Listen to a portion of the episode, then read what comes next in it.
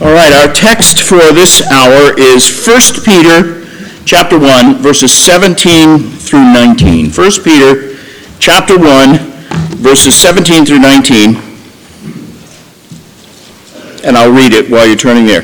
And if you call on the Father who without partiality judges according to each one's work, conduct yourself throughout the time of your stay here in fear knowing that you were not redeemed with corruptible things like silver or gold from your aimless conduct received by tradition from your fathers, but with the precious blood of Christ, as of a lamb without blemish and without spot. And as we look at that passage in this hour, I want to begin, as always, by making sure you understand something of the context here. Peter is urging his readers to holy living. And notice he's writing verses 1 and 2 to the pilgrims of the dispersion in Pontus, Galatia, Cappadocia, Asia, and Bithynia, elect according to the foreknowledge of God the Father in sanctification of the Spirit for obedience and sprinkling of the blood of Jesus Christ. In other words, he's writing to saints who were in exile. They were living away from their actual homes, pilgrims of the dispersion, he calls them. So these were Christians who had been scattered throughout the Roman Empire because of the persecution that occurred in the time of Nero. Nero, you know, was a megalomaniac and a madman who ruled Rome for about 14 years, from AD 54 to 68. And his cruelty and his appetite for evil were notorious. He murdered his own mother. He openly carried on an adulterous relationship with a mistress who was married to another man. He divorced his wife on false pretenses and elevated his mistress to the position of Empress of Rome. And at one point, his mistress bore him a daughter who died in infancy. Then she became pregnant again, and, but before the child was delivered, he flew into a rage over something one day and kicked her, and that caused her unborn child, she and her unborn child both died. He kicked her so hard.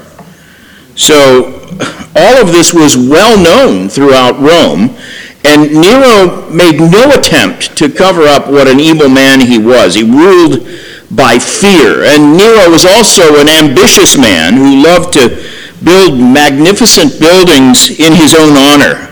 He often said he thought Rome was ugly and he wished he could rebuild it. And he, he especially wanted to build for himself a golden palace in the heart of the city, but there was just one problem. There was no room to build it. And so when fire broke out in the heart of Rome on, in July of the year 64, there was widespread suspicion that the fire had actually been started on Nero's orders. And it was a huge fire, burned for six days. It was fanned and spread by high winds, and it destroyed major portions of the city of Rome. And then, when the fire had almost burned out for lack of fuel, another fire started up in a different part of the city. And in the end, seven of the 14 districts of Rome were totally destroyed. Half the city. Half of the people in the city were left homeless and reduced to poverty. Everything they owned was burned. So when reports began to circulate that Nero actually watched the fire from a nearby tower and remarked about how beautiful it was, he was in serious political trouble. And so he accused Christians of starting the fires, and that began the first major official persecution from Rome against Christianity. And historians of that era recorded that in the months that followed, Christians were captured and sewn up in the skins of animals and then let to be, left to be torn to, to death by dogs. And Nero seemed to delight in seeing how cruelly he could persecute the Christians. He captured some of them, tied them to stakes, set them ablaze as human torches to light his garden parties at night. And naturally, Christians began to flee Rome and, and they went to the most remote areas of the Roman Empire to try to get away from Nero. It was to some of those Christians in exile that Peter wrote this epistle. Verse 1 To the pilgrims of the dispersion in Pontus, Galatia, Cappadocia, Asia, and Bithynia. If you look those all up on the map, you'd find they're all regions of Asia Minor, the Turkish peninsula. And I want you to notice that all of the themes Peter introduces in the opening verses of this epistle are the same themes that carry through our passage and, and all of the immediate context. For example, he addresses them as sojourners and pilgrims, verse 1. And in verse 17, he takes up this idea that they are sojourners on this earth, that they are actually citizens of heaven living in exile on the earth. And that applies, of course, to you and me as well, all of us as Christians. We're citizens of heaven. We're living here as exiles and strangers. He addresses them as the elect of God, verse 2, and he continues to refer to them as those who call on the Father, verse 17, people who have been redeemed, verse 18. He speaks of the sprinkling of the blood of Jesus Christ in verse 2, and he speaks again of Christ's blood as the redemption price in verse 19. And all of those same themes, drawn from the horrible circumstances of their exile, became the arguments that he uses in verses 13 through 19 to encourage them to pursue holiness. Look at verses 15 and 16. As he which hath called you is holy, so you be holy in all manner of your life, because it is written, Be holy, for I am holy. Now that's the key verse of this epistle.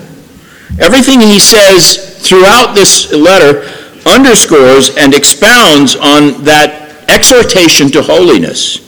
It's what he's writing them about. And, and, and that's significant, isn't it? I mean, notice, think about who he's writing to, the political circumstances. What these people suffered was far worse than what we suffered as Christians under the COVID crisis. We think of that as, you know, government persecution, and to a large degree it was. But it wasn't anything like this. These people are suffering unbelievable setbacks and I want you to notice, he doesn't organize a political revolt against Rome. He doesn't try to stir up the Christians to demonstrate against Nero. He's, he's not protesting their treatment, as cruel as it was. You know, he couldn't have approved of it, but he doesn't spend time in this letter protesting it. He's not trying to incite rebellion against the Roman government. He has one concern, and one concern only. He wants Christians to be Christ like holy in all their conduct.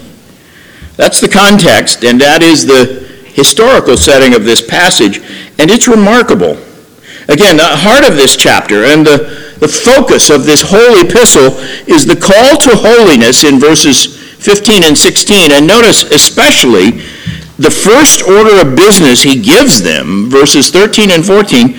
Therefore, Gird up the loins of your mind, be sober, rest your hope fully upon the grace that is to be brought to you at the revelation of Jesus Christ, as obedient children, not conforming yourselves to the former lusts, as in your ignorance. So it's militant language. Gird up the loins of your mind. That's, a, that's the kind of order you would give to a soldier as you're sending him into battle. Gird up, you know, that's basically uh, pull your tunic up and tie it off so it doesn't tangle up your legs when you need to move as a soldier. It's militant language, but the battle he wants them to fight is not a campaign against Rome, it's not a conflict against Nero, it's not a war against persecution, it's a struggle against their own lusts. He's urging them to holiness. And the battleground here is their own minds. This is a theme that runs throughout Scripture. This is what Christian warfare is all about. It's a fight against sin, and it is first and foremost a personal warfare against our own carnal desires. And although we are beset in this world by opposition from the enemies of truth and, and people who would persecute and abuse us, this world is our mission field. It's not our battlefield. Rome and Nero and the rest of the pagan world, these are not our main enemies. Our main enemies are our own carnal desires. So that is where Peter focuses our attention. Matthew Henry, the great Puritan commentator, paraphrases verse 13 this way. He says, what, what Paul is saying here is, you have a, a, what Peter is saying rather, you have a journey to go, a race to run, a warfare to accomplish, and a great work to do as the traveler, the racer, the warrior, and the laborer gather in and gird up their long and loose garments, so that they may be more ready, prompt, and expeditious in their business. So do you, by your minds, your inner man, and your affections seated there, gird them, gather them in. Don't let them hang loose and neglected about you, but restrain their extravagances, and let the loins or the strength and vigor of your minds be exerted in your duty disengage yourselves from all that would hinder you and go on resolutely in your obedience. And then Matthew Henry goes on to say, the main work of a Christian relies in the right management of his own heart and mind. That's why the apostles' first direction here is to gird up the loins of the mind. And so, in the midst of all the dangers and all the opposition that these Christians were facing, Peter's first and most important exhortation was to call them to personal holiness. And persecution, you know, has a purpose, and it is to conform us to the image of Christ. As he suffered, it is our duty to suffer, and the fires of persecution have a purifying effect. So Peter encourages these believers to rejoice in the midst of their trials, verses 6 and 7, wherein you greatly rejoice, though now for a season, if need be, you are in heaviness through manifold temptations, that the trial of your faith, being much more precious than of gold that perishes, though it be tested with fire, may be found unto praise and honor and glory at the appearing of Jesus Christ. So he says, pursue that end by cultivating holiness, starting with your thought life. That's what the true Christian warfare is all about. Now, you might think that's a surprising and unexpected response from an apostle who is writing to encourage Christians who are suffering unrighteously from some undeserved uh, persecution. But that is the consistent message of Scripture. Chapter 2, verses 20 through 23. For what glory is it if when you're buffeted for your faults, you take it patiently. But if when you do well you suffer for it, you take it patiently, this is acceptable with God. For even unto this you were called, because Christ also suffered for us, leaving us an example that you should follow his steps, who did no sin, neither was guile found in his mouth, who when he was reviled, reviled not again, when he suffered, he threatened not, but committed himself to him who judges righteously. So, in the Christian warfare, Christ is our captain and our commander and our example, and we're called to follow his example. And that starts on the battlefield of our own heart and minds. The Apostle Paul likewise said in Philippians 2, verse 5, Let this mind be in you, which was also in Christ Jesus. In other words, if you want if you want to be Christ like, you have to gird up your mind. If you want to win the Christian warfare, you have to cultivate holiness in your thought life. You have to be renewed. You have to be uh, renewed by the, you have to be sanctified by the renewing of your mind. And notice, the standard of holiness here is as high a standard as it can possibly be. Verse 16 is a quotation from Leviticus 11:44, Leviticus 19 verse 2, and Leviticus 20 verse 7. All three of those verses say exactly the same thing, and it's God who's speaking there, and he says, "Be holy, for I am holy." That's the immediate context of our passage. And I, and I want to take it up this afternoon right at that point, beginning in verse 17. These three verses, verses 17 through 19, actually make a single sentence, and they give us one complete thought. Peter is employing the imagery of redemption, and out of that imagery, he gives us three reasons to be holy. He says, we should be holy because we are the sons of a holy God, and we should be holy because we are sojourners in an unholy world and we should be holy because we are slaves who have been purchased by a holy sacrifice. So we'll let that be our outline as, as we look at this passage. Three points And I hope you take them down in your notes. I'll give them to you again, one point at a time. First, we ought to pursue holiness because we are the sons of a holy God. Look how verse 17 begins. And if you call on the Father, and if there isn't introducing a hypothetical idea, it's used in a sense that means because. Since you call on the Father, and he's speaking to Christians in general, referring to them as those who call on the Father. If you call on the Father, if you're a Christian, be holy. And you do this by passing the time of your sojourning here in fear. It's tied logically and grammatically to verse 16, where God Himself says, Be holy because I'm holy. God is holy, and since we call Him our Father, we ought to be holy as well. Nothing is more natural than for children to be like their father. And look also at verse 14. We are expressly told to do this, to pursue holiness as obedient children. And somewhere in the catalog of my sermons online, you might find a message I did once on the subject of God's holiness from Isaiah 57, verse 15, which says, Thus says the high and holy one who inhabits eternity, whose name is holy, I dwell in a high and holy place. And two of the main points that you, you might draw from that passage in Isaiah are number one, that God's holiness should cause us to fear him. And number two, his holiness should motivate us to imitate him. And Peter is saying both of those same things in this context.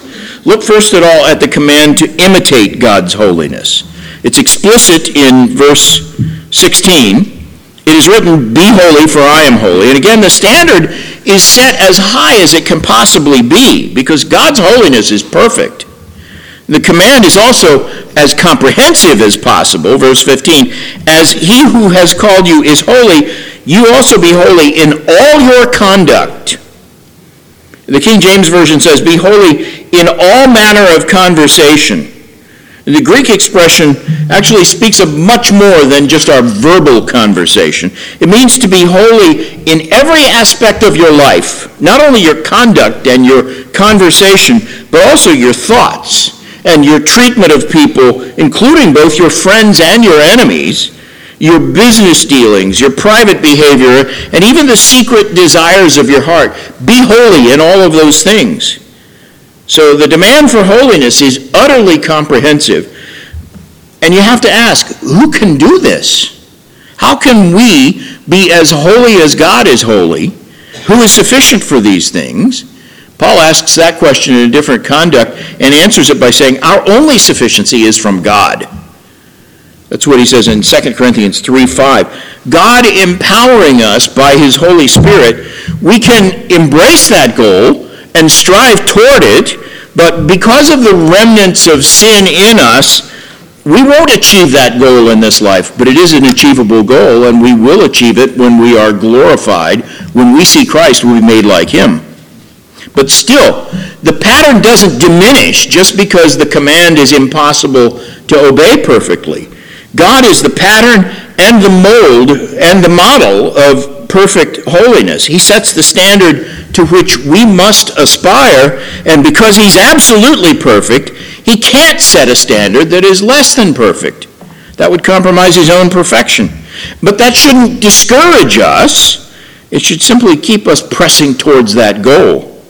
We're to be imitators of him, and although it's obvious we can never equal him in holiness, we still follow after that goal.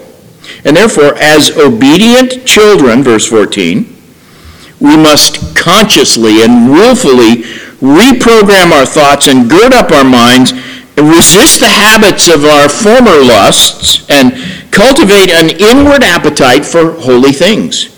That is the pathway to holiness. And it's a simple command, really, but obedience to it is not so easy. Notice, it doesn't allow for exceptions. Be holy in all manner of conversation, in every aspect of your life. It tolerates no imperfections. As he who has called you is holy, so you be holy. It's the same standard that Jesus set in Matthew 5:48 where he said, "Be therefore perfect, even as your Father who is in heaven is perfect." So the perfection of God is the standard that is set for us to pursue. It sets a goal that we won't reach in this life, but don't let that discourage you.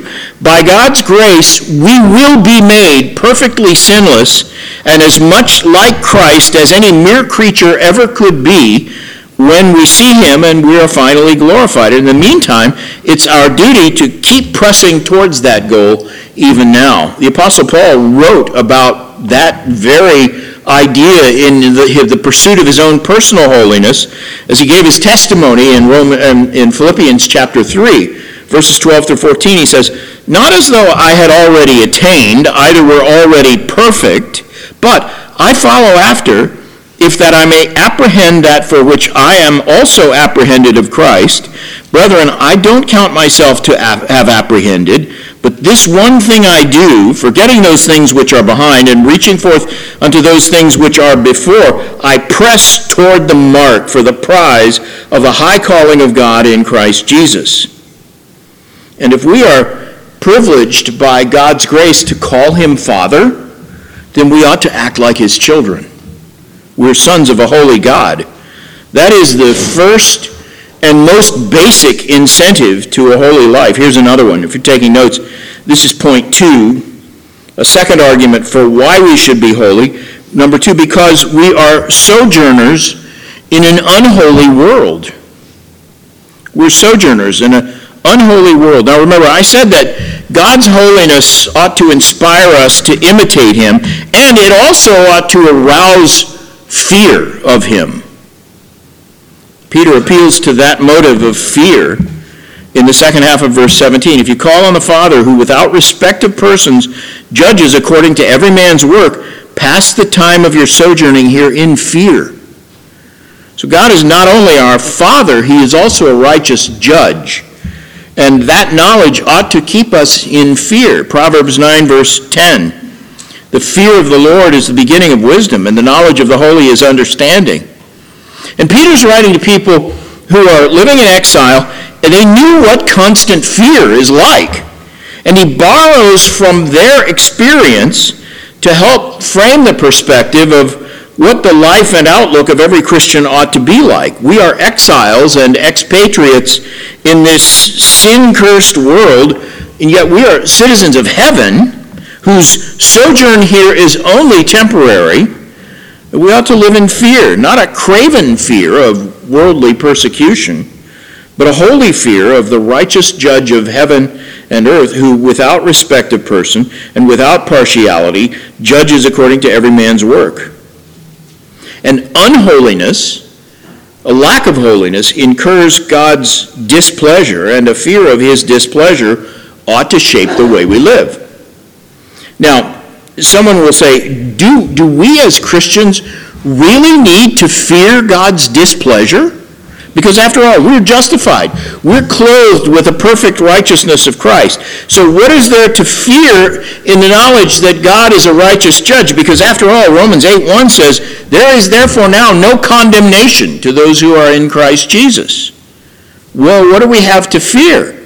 Jesus himself said, Verily, verily, I say unto you, he who hears my word and believes on him who sent me has everlasting life and shall not come into condemnation, but has passed from death unto life. That's John 5.24 and John 3.18. He who believes on him is not condemned. The judgment of condemnation for our sins was already borne by Christ on the cross, if you're a believer, and that's true. But God is never pleased with sin, and when we sin, we still incur, incur his fatherly displeasure, not his condemnation as a judge, but his displeasure as a father. Remember that when David sinned, even though God had said David was a man after his own heart, even though God had said in Psalm 89:26 that David would call him father, even though David was justified. And in Psalm 32, verses 1 and 2, he celebrates the fact that his transgressions are forgiven and his sin is covered, and so God would not impute sin to him. Nevertheless, when David sinned, Scripture says in 2 Samuel 11, 27, that the thing that David had done displeased the Lord. And Peter is saying, we ought to fear that displeasure. Because the one whom we call upon as Father is still the righteous judge of heaven and earth. true, he's not going to send us to hell, but you should fear his displeasure anyway. And therefore, he, Peter says, verse 17, pass the time of your sojourning here in fear. He's not speaking about their sojourn as Romans living in Asia Minor. He's addressing them as citizens of heaven who are pilgrims and sojourners in a hostile world. And that's imagery, by the way, that Scripture frequently uses to speak of us as believers, all believers. David's prayer, recorded in 1 Chronicles 29:15, says, "We are strangers before you." He's praying to God and sojourners, as were all our fathers. Our, all our days on the earth are as a shadow, and there is none abiding. And David also wrote Psalm 39, verse 12 I'm a stranger with you and a sojourner, as all my fathers were. Hebrews 11:13, speaking of all of the great heroes of the faith in the Old Testament, says this They all died in faith, not having received the promises, but having seen them afar off and were persuaded that they were true, and they embraced them, and they confessed that they were strangers and pilgrims on the earth. They didn't belong here. That's why Abraham, though he was promised a great land and, and, and to be the father of many nations, and he never saw in his lifetime the fulfillment of those promises, he understood that he's only a stranger and pilgrim on this earth, that the promises go beyond that and look beyond that. And so, as the redeemed people of God, as saints and members of God's household, all the remainder of our earthly lives are spent as strangers and pilgrims here on earth. This is not our home. Don't get too comfortable here. Because Philippians 3:20, our citizenship is in heaven, from which we also eagerly await for the Savior, the Lord Jesus Christ.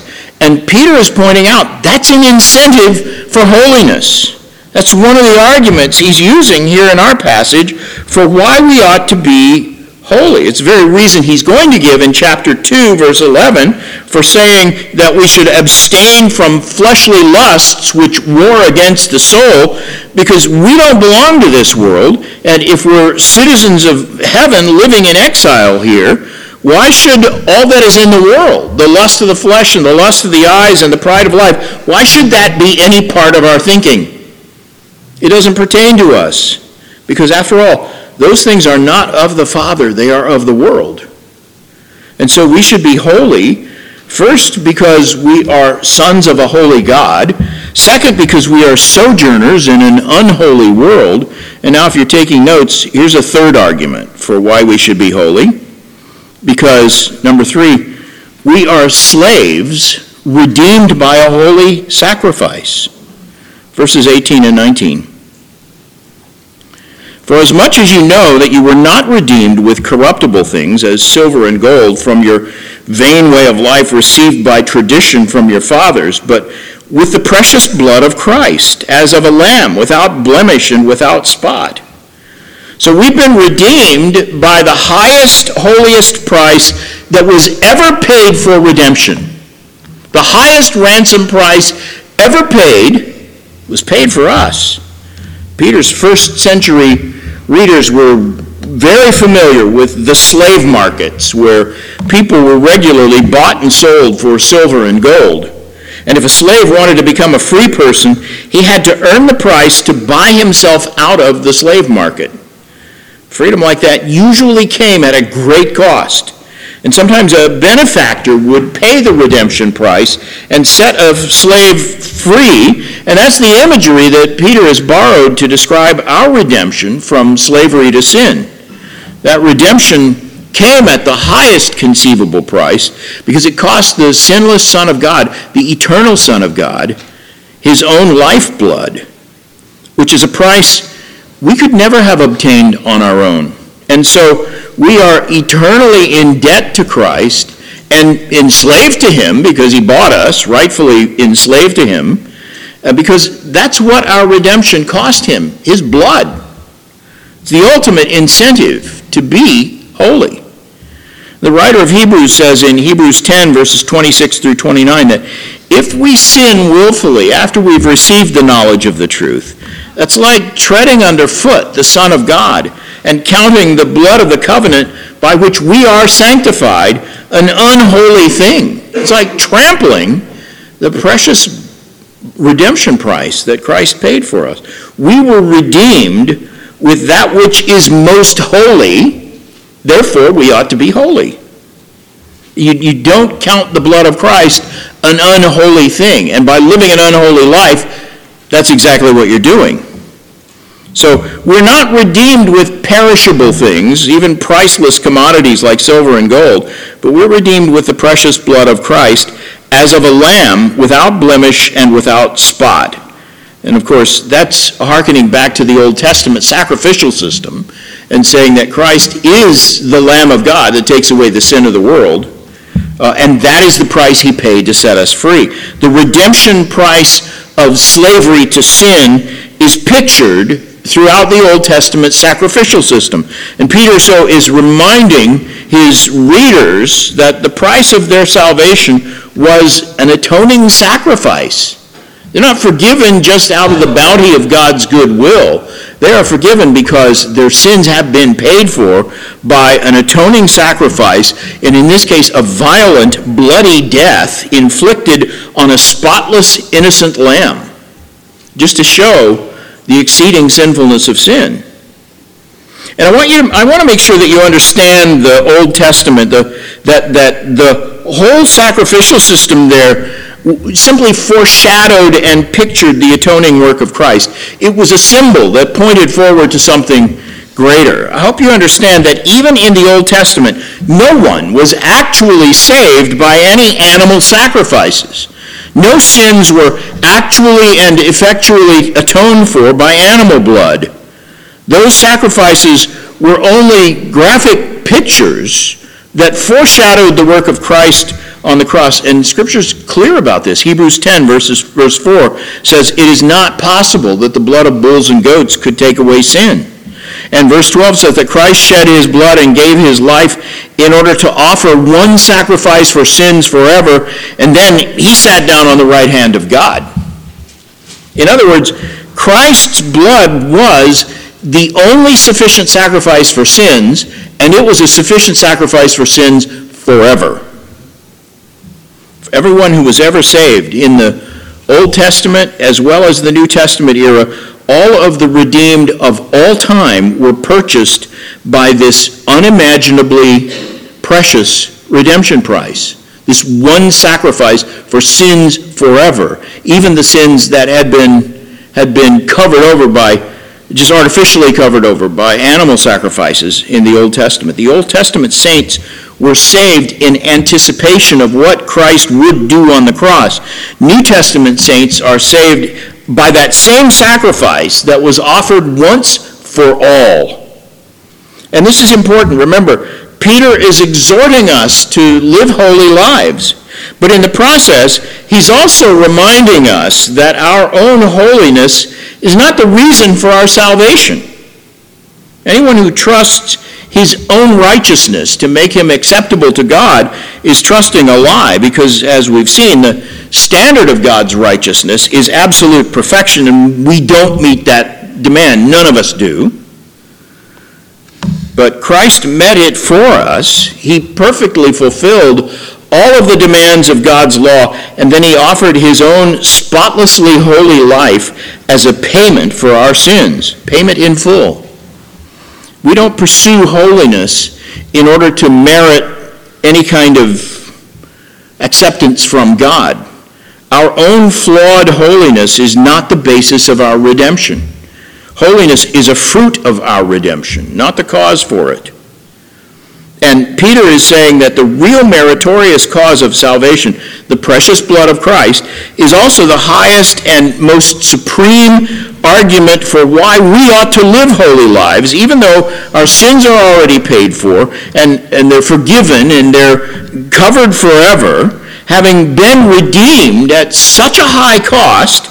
We're now debtors to the grace of God, and that's why we must be holy. That's the argument Peter's making. It's a simple one.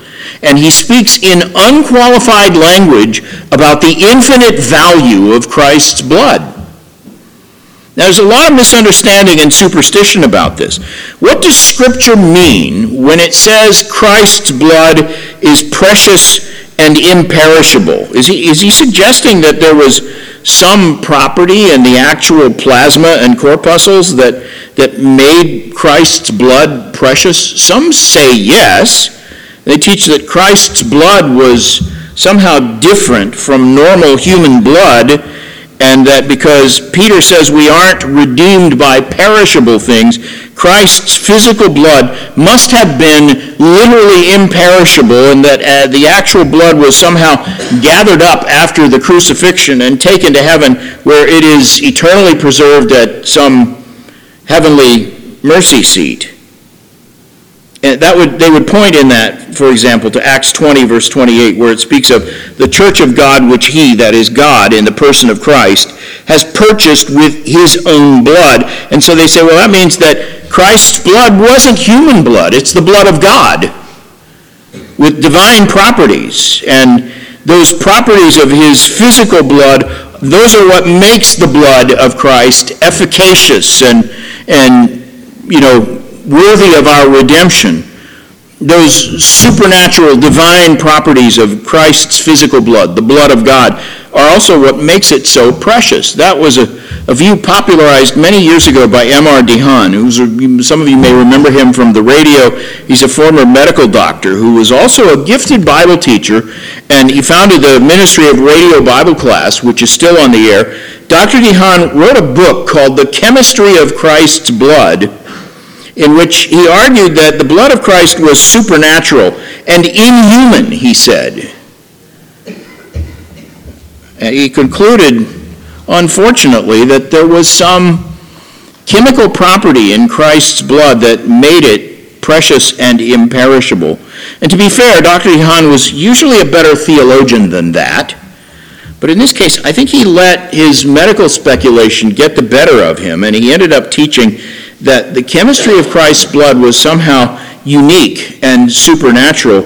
And that is not what this means. This, that cannot be what this means, because it would deny that Christ is truly human.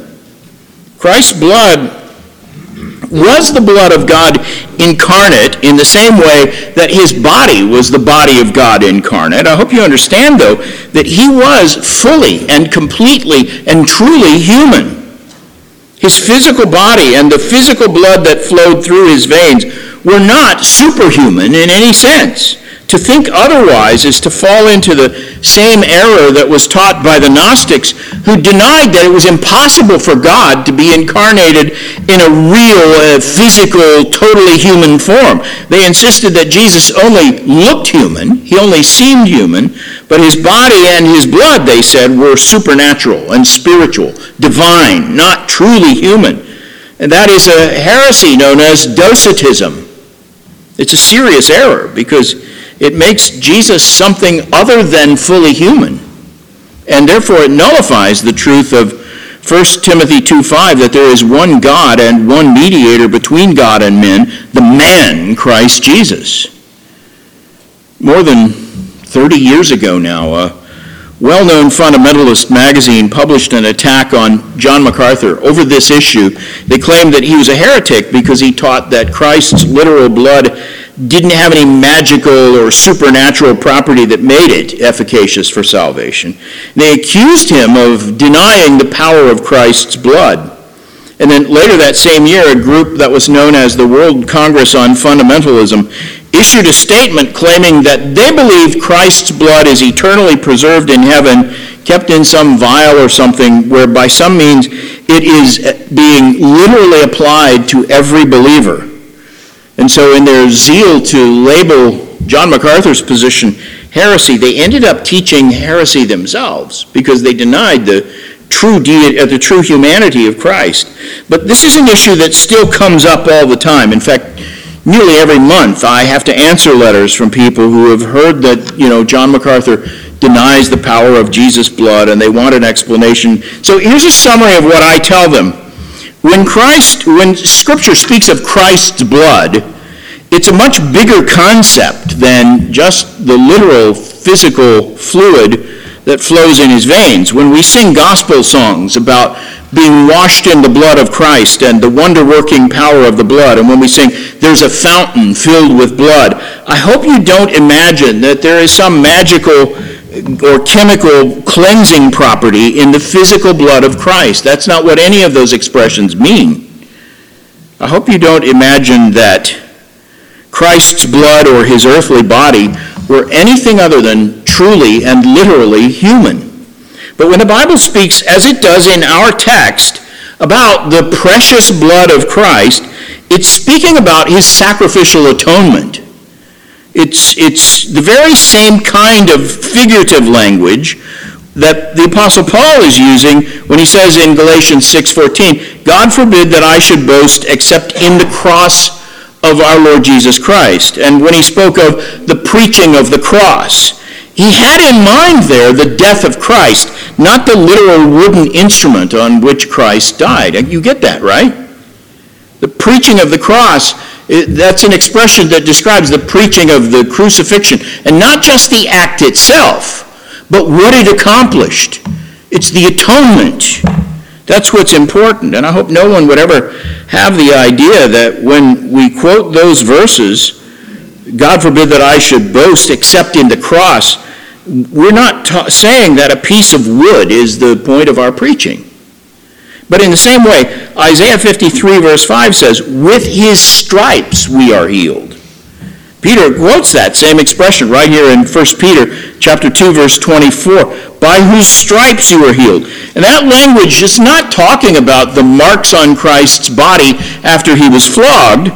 It has that concept in mind, but the point is the totality of Christ's sacrifice, not just the marks left on Christ's body by a Roman whip. And Peter's using the very same kind of metaphor or figurative language in our text. And when he speaks of the blood of Christ, he does not have in mind just the physical fluid. He's using that expression to represent the full price of our atonement, which entailed the shedding of literal physical blood. It was ab- absolutely part of that price. It was necessary in the redemptive plan of God that Christ would die in a way that involved violent bloodshed. Without shedding of blood, there is no forgiveness. It was God Himself who chose crucifixion and not strangling or drowning as the means by which Christ would atone for our sins.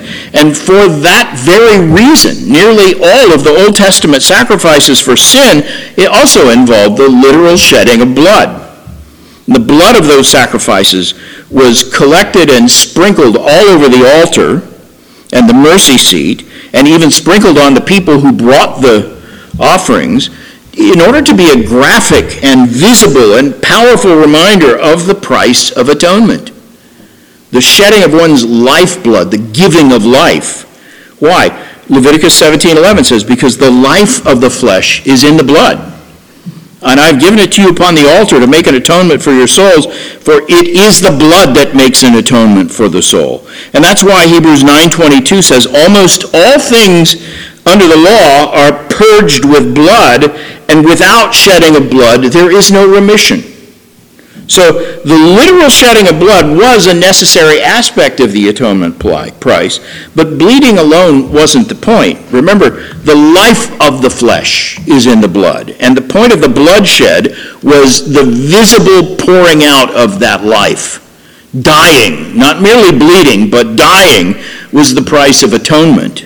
And if Christ had shed his blood without dying, the full price of our sins would not have been paid and that's why 1 Corinthians 15, verse 3, and Romans 5, verse 8 both say, Christ died for our sins. It was death, not merely the bleeding part, but the death, the pouring out of his lifeblood. That was the price of our sin. And I think most of you understand that. I just think it's important when we read texts like this not to be thinking of the literal red fluid as if that's somehow supernatural. It's not. It was, it was the fact that that blood was poured out in death that substituted as the payment for our sins. And not only that, but the real meaning of the cross is seen in the fact that it was God who required that this price be paid. This is the really hard part. God is the one who demanded this price, and the suffering he inflicted on his son was not merely the pain of physical torture or the literal shedding of blood. It included those things, but the heart of Christ's atoning work is seen in the fact that Christ bore the wrath of God on our behalf. We sing about this sometimes too, and it's important to keep in mind there are people who would love to purge, purge this idea from our hymnology. But Isaiah 53, verse 10 says, It pleased the Lord to bruise him. He has put him to grief. In other words, God did this. Christ was wounded for our transgressions. He was bruised for our iniquities. The chastisement of our peace was upon him, and with his stripes we are healed. That's Isaiah 53 verse 5. And that's why scripture says in Acts 2.23 that Christ was delivered by the determinate foreknowledge, counsel and foreknowledge of God. And Acts 4:28 says that what happened on the cross was precisely what God's hand and his counsel determined before to be done. God punished his own son for the sins of his people, and that is the true price of atonement. The full cost. And it was visible because the blood was shed. And when Peter uses this expression, the precious blood of Christ, he has all of that in mind. In other words, Christ's blood is precious not because of any property in the blood itself, not because it was superhuman or supernatural, but because Christ himself is infinitely precious to God. And yet, despite God's great love for his own Son, he loved sinners enough to redeem them at so high a price that he sacrificed what was literally most precious to him. That's why the truth of John 3:16 is so amazing. God so loved the world that he gave his only begotten son that whosoever believes in him should not perish but have everlasting life.